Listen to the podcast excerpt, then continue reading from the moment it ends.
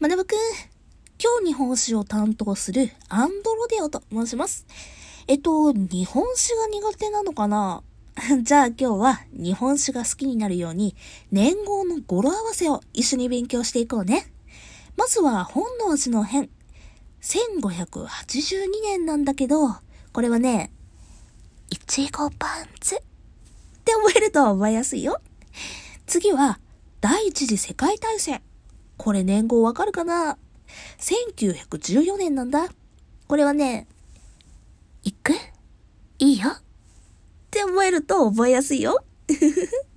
じゃあ最後、太平洋戦争。これは1941年。これは最後にね、行くよ。